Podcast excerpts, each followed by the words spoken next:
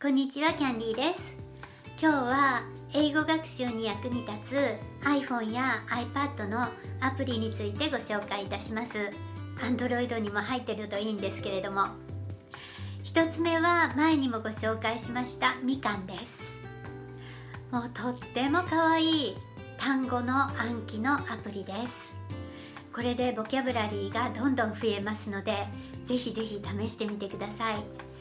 えー、っとですね例えば1日10個とかかなり少ないレベルでハードルの低いレベルで設定できますので無理なく続けることができます。そして初心者からなんと英検1級レベルの単語まで覚えることができるのでとても役に立ちます。そして何といってもすごくいいのはみかんちゃんがその5問10問単語を覚えると褒めてくれるんですね。それがとっても可愛くてこのデザインとか可愛らしさっていうのは勉強にとてもとても大切です。いつも言ってましたけれどもオキシトシンですね。愛情ホルモン。それが出るとやる気も出るしそしてなんと記憶力アップの効果もありますのでこのみかんちゃんアプリでたくさんオキシトシンを出しながら勉強してください。そしてこのみかんのいいところはちゃんと音声がついていてネイティブの発音で単語を覚えられるというところです。次に紹介するアプリはどんどん瞬間英作文トレーニングというアプリです。これは中学校1年生から3年生までの英文法に基づいた短文を暗記するというアプリです。いろいろな設定の仕方がありますけれどもまず日本語が出てそして何秒かの間にそれを英文に直すというアプリです。でこれがですねなかなかバカにできないんですよ。実はですね私たち日本人は英語の文法に慣れてなくて例えばですね漢詩とかでも慣れてないんですよ。で頭の中では分かってるんですけども実際に英会話をする時はどんどん英語で出てこないといけないですよね。その時ですねなんと英検1級を取っている人でさえも漢詩を間違えちゃうんです。あだったかな？あんだったかな？そして複数形の S をつけるのかな？たったそれくらいのことでも結構染み込んでないんですね。なのでこれはとてもとても英会話に役に立つアプリです。例えば日本語の中には複数形という概念がないですよね。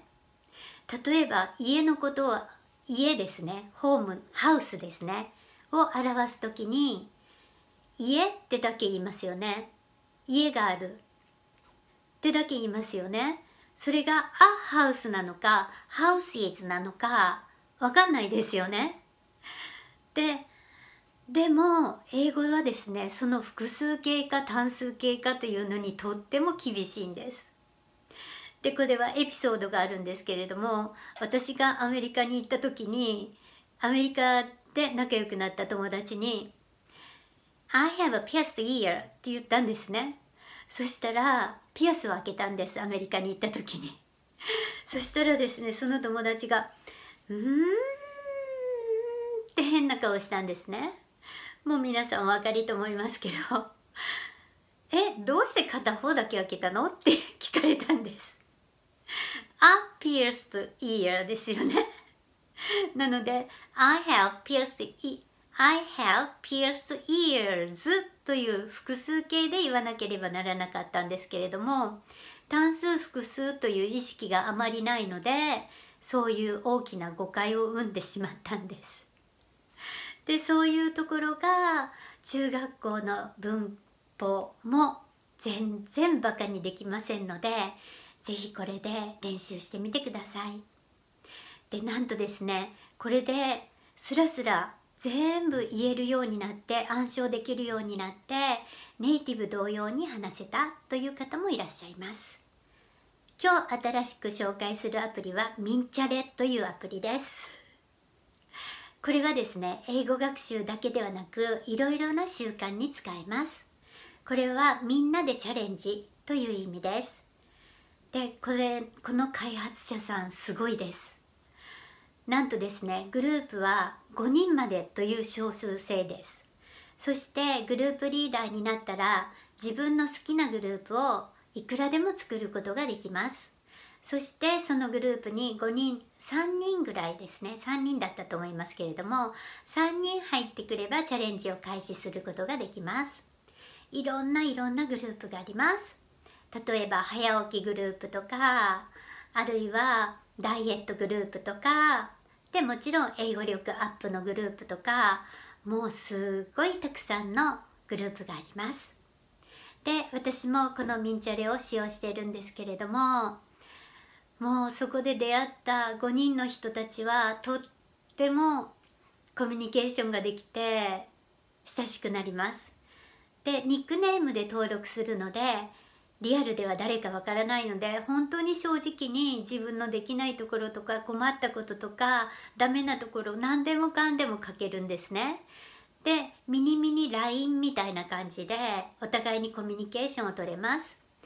なのでそこでたくさんの励ましをもらったり情報をもらったりなんと私はそこでですね なんか自分が全然こうその習慣が続かなかった時にアドバイスで樺沢志音先生という人の YouTube 見るといいですよという情報をもらってでなんとですねそこで樺沢志音先生を知ったんです。そして樺沢志音先生のウェブ心理塾に入ってそして東京まで行ってウェブ心理塾の講演会で登壇者となって講演までするという機会をこのミンチャレでいただきました。本当にリアルでも友達になりたいっていうくらいの素敵な人たちと会うことができました。そしてそこのグループのリーダーになるとですねこのミンチャレの期間を3ヶ月とかあとは9ヶ月とか自由に設定ができます。そしてですねなんとですね毎日その証拠写真をあげないといけないんですね。頑張った証拠写真を。そしてその証拠写真を例えば10日間あげなかったら体質とかちょっと具体的な日にちは忘れましたけれども14日間あげなかったらキックオフですね。自動体質とかそういう設定もできます。それがプレッシャーになって毎日少しずつでも習慣を続けるっていうことができます。でこのミンチャレ本当におすすめです。ぜひぜひ皆さんも試してみてください。では今日もご視聴ありがとうございました。Have a beautiful day! バイバイではチャンネル登録もよろしくお願いします。